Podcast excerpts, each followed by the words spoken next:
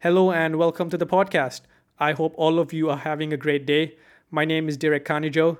If you haven't already, please consider subscribing to the podcast. Also, if you have any questions you want answered or topics you want to hear me talk about, please let me know. Today, I want to talk about the role of news and macroeconomics in investing and how I think about them. Let's start by talking about the news. One of my favorite writers is Ryan Holiday. Through his books, I discovered Stoic philosophy and the writings of Marcus Aurelius, which had a big impact on me. In one of his books called Stillness is the Key, there is a chapter where he writes about limiting your inputs. His point was that we all have too much coming at us, and this has been amplified by the 24 7 news cycle. He says that we should give things a little space by, for example, not consuming news in real time, turning off our notifications, and not trying to stay on top of everything that is happening in the world. I have incorporated some of his advi- some of his advice. For instance, I don't have any news apps on my phone. And for some reason, if an event is important enough, it somehow manages to find its way to my ears.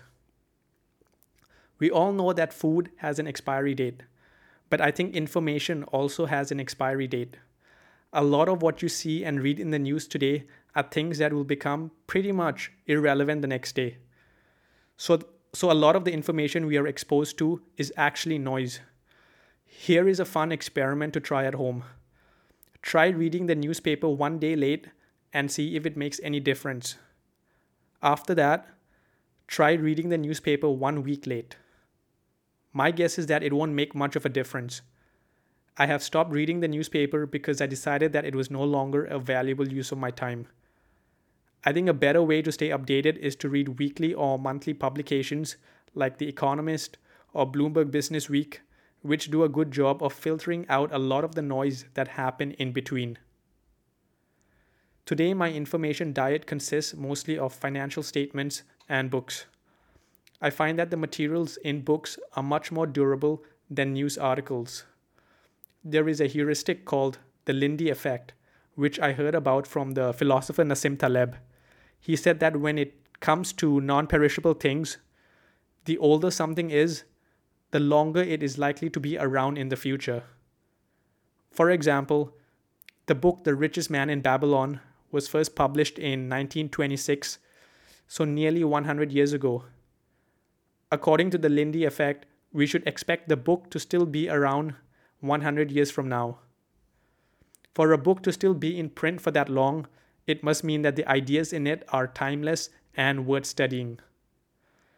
I believe that the order in which you consume information also matters. When learning about a new business or topic, you want to consume you want to start with the facts, the first principles, and the least biased source of information. You also want to give this source of information the most weight in your analysis. My recommendation is try not to start your research by reading news articles or by talking to people because it will cloud your judgment. After you've done the work on the investment, I think it is okay to talk with the man with the management of the company and a trusted peer. But you want to be careful of any biases they may have. For example, sometimes the CFO of a company will tell you things you want to hear and use language that appeal to you. What's interesting is that some of the most successful investors tend to leave the financial centers behind. Sir John Templeton settled down in the Bahamas. Seth Klarman operates out of Boston. I think these brilliant minds deliberately place themselves away from the noise. Living in a big financial center like New York and Shanghai can be a lot of fun but it can also lead to groupthink. On top of that, you are also likely to be subjected to all sorts of stimuli. I am a big believer that your environment trumps your intellect. For example, I tell my mom not to buy ice cream because I know I will eat it. This principle also applies in business. You want to operate in an environment that is conducive to long term thinking. One of the questions I sometimes get asked is where I think the economy or the stock market is headed. And I really am the wrong person to ask because I honestly don't know. When asked about this topic, the economist John Kenneth Galbraith said, The only function of economic forecasting is to make astrology look respectable. Similarly, when JP Morgan Sr. was asked what he thought the stock market was going to do, he simply said, It will fluctuate. And so far, that's the best answer I have heard. However, media pundits, market commentators, and brokers will keep making predictions and putting out forecasts. As far as I'm concerned, all this information is just short term noise. Perhaps the problem is that my little brain can only handle little things. Most of the things that happen in this world are beyond my understanding.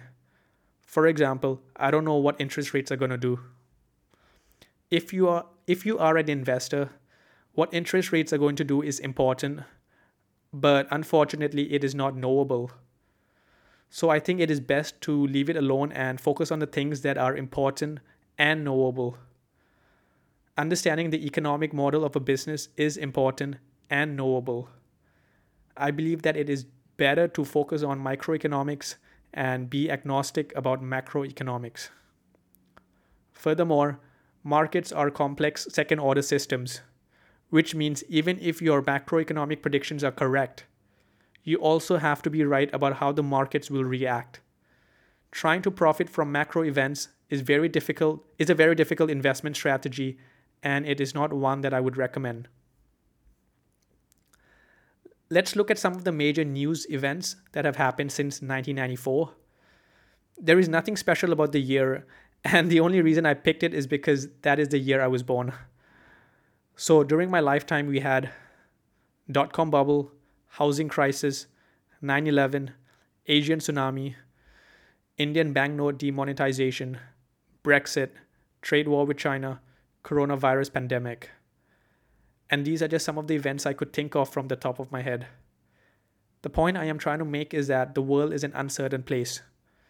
So you want to own businesses that are resilient because these are the ones that can withstand unpleasant and unpredictable events. Then it becomes a question of not when to invest, but what sorts of businesses or assets to invest in. One of my favorite examples of a resilient business is Brown Forman the distiller of Jack Daniels whiskey. The company was founded in 1870, so about 150 years ago. But what's fascinating is that from 1920 to 1933, its product was basically declared illegal. Students of American history will know that these were the prohibition years and that the sale of alcoholic beverages were banned. Brown Forman managed to survive by getting a license to sell alcohol for medicinal purposes. Lastly, I think having a strong stomach and an, and an ability to withstand volatility is important, if not more important than IQ. Having a strong stomach is easier said than done, especially when you are young. In an interview, I once heard a really wise investor explain his success, and what he said really resonated with me. He said, The secret to success in investing is lasting the first 30 years. That is all for today. Please consider subscribing if you enjoyed today's episode. Thank you all so much for tuning in.